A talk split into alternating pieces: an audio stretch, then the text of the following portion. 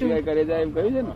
તે એવું છે અત્યારે ગઈકાલે બેંકમાંથી કોઈ માણસ ગયો હોય આપણો પાડોશી, તે બેંકમાંથી રૂપિયા લાવતા પડી ગયા અને ઘેર ઠપકો ખાવો પડ્યો.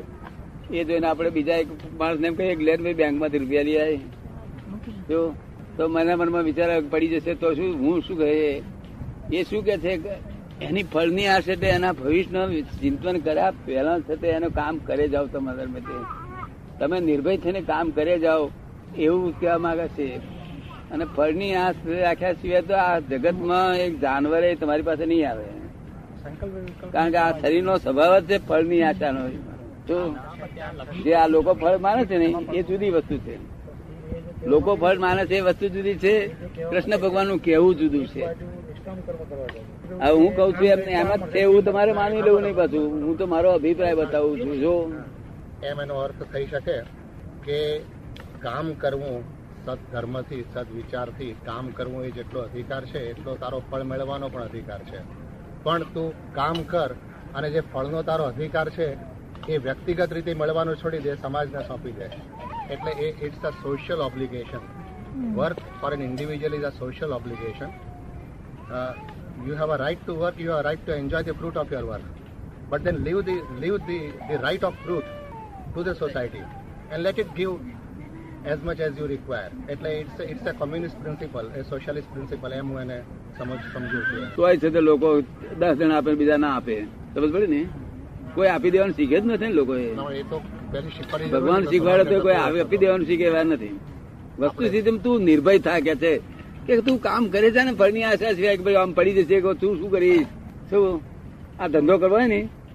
ખોટ જાય શું કરવું ફળ થાય શું થયું એટલે પછી માણસથી તો સંસારે ના મંડાય કરી. આમાં આ જે વાત કરું છું ને આજે બધી એ મારું દ્રષ્ટિબિંદુ છે. શું છે?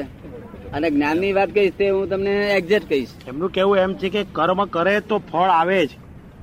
કર્મ કરે તો ફળ આવે જ.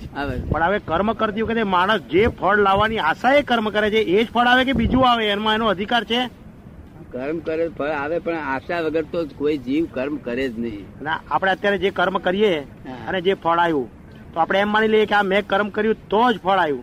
અને આ મારો અધિકાર છે. આ મારા કર્મથી જ આ ફળ આવ્યું. તો એ બેની વચ્ચે શું કહે છે? કર્મનો અધિકાર અને ફળ આવે છે તે કર્મ કરનારની ફળ ઉપર કેટલો અધિકાર છે?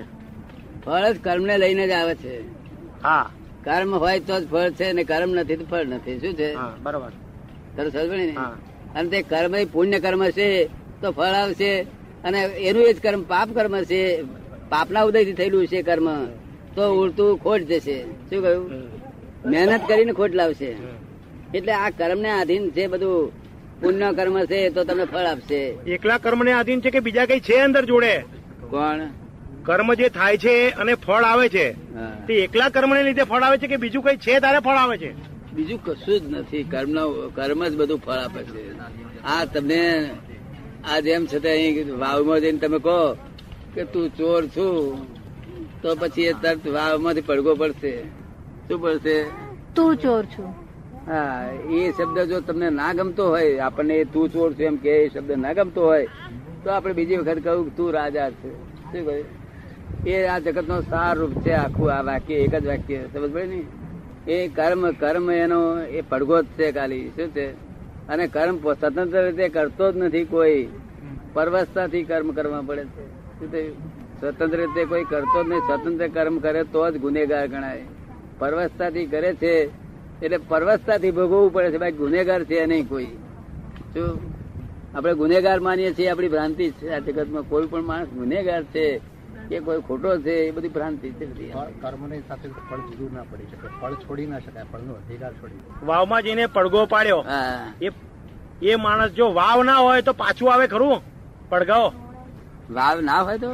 જે કર્મ કરનારો છે એ પણ એક સંજોગ છે ને બીજા સંજોગ ભેગા થાય તારે ફળ આવે છે ને? હા એ તો બધા બધા સંજોગ ભેગા થાય તો જ ફળ હા એટલે કર્મ કરનાર એમ માને કે આ ફળ મારે લીધે જ આવ્યું છે તો એ ભ્રાંતિ છે કે હકીકત છે? એ તો પણ એને એ તો અહંકાર એવું જ માને ને પોતે કર્યું તેનું જ ફળ છે ને કર્યાનું ફળ જ છે એ તો એ તો દેવા જેવું કેવું પડશે. જો એ પછી ભાઈ ભેગું થઈને આવ્યું એ- તો કુદરત ને કુદરતની કરામત છે. જો પણ પેલા એમ જ લાગે ને મેં કર્યું તો આવ્યું આ. જો તો કહ્યું ને કર્મ કરતા જ છે પોતે કરતા માન્યો છે અને કર્મ થાય છે પોતે કરતા છે અને કર્મ થાય છે. જો કરતા ના માને પોતે કર્મનો કરતા ન માને તો એ કર્મ છે તે વિલય થઈ જાય.